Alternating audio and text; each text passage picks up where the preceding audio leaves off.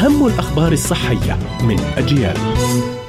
إليكم موجز لأهم الأخبار الصحية. الأصباغ الاصطناعية المستخدمة كملونات في العديد من الأطعمة والمشروبات الشائعة تؤثر سلباً على الانتباه والنشاط لدى الأطفال. وارتبطت صبغات الطعام في منتجات كحبوب الإفطار والعصير والمشروبات الغازية وحلويات الألبان المجمدة والحلوى والمثلجات بنتائج سلوكية عصبية سلبية لدى الأطفال، بما في ذلك عدم الانتباه وفرط النشاط والأرق. حقق باحثون من مؤسسة وايل كورنل للطب في قطر اختراقا علميا مهما قد يمهد الطريق أمام تصنيع الدم والأنسجة القلبية، إذ نجحوا في تصنيع الدم في المختبر.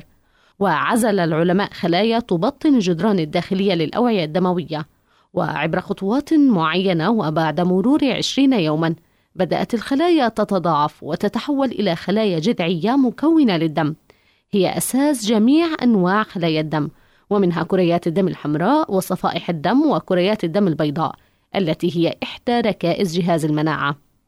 وبحسب الباحثون فإن الخطوة التالية تتمثل في ترجمة الدراسة البحثية إلى نموذج بشري للتحقق من إمكانية ترجمة النتائج إلى علاج للأمراض البشرية المختلفة. كشفت دراسة حديثة أن المدخنين أو من أقلعوا عن التدخين مؤخرا تزيد لديهم احتمالات الإصابة بإعاقة في القدرات الوظيفية بعد التعرض للجلطة مقارنة بمن لم يدخنوا على الإطلاق.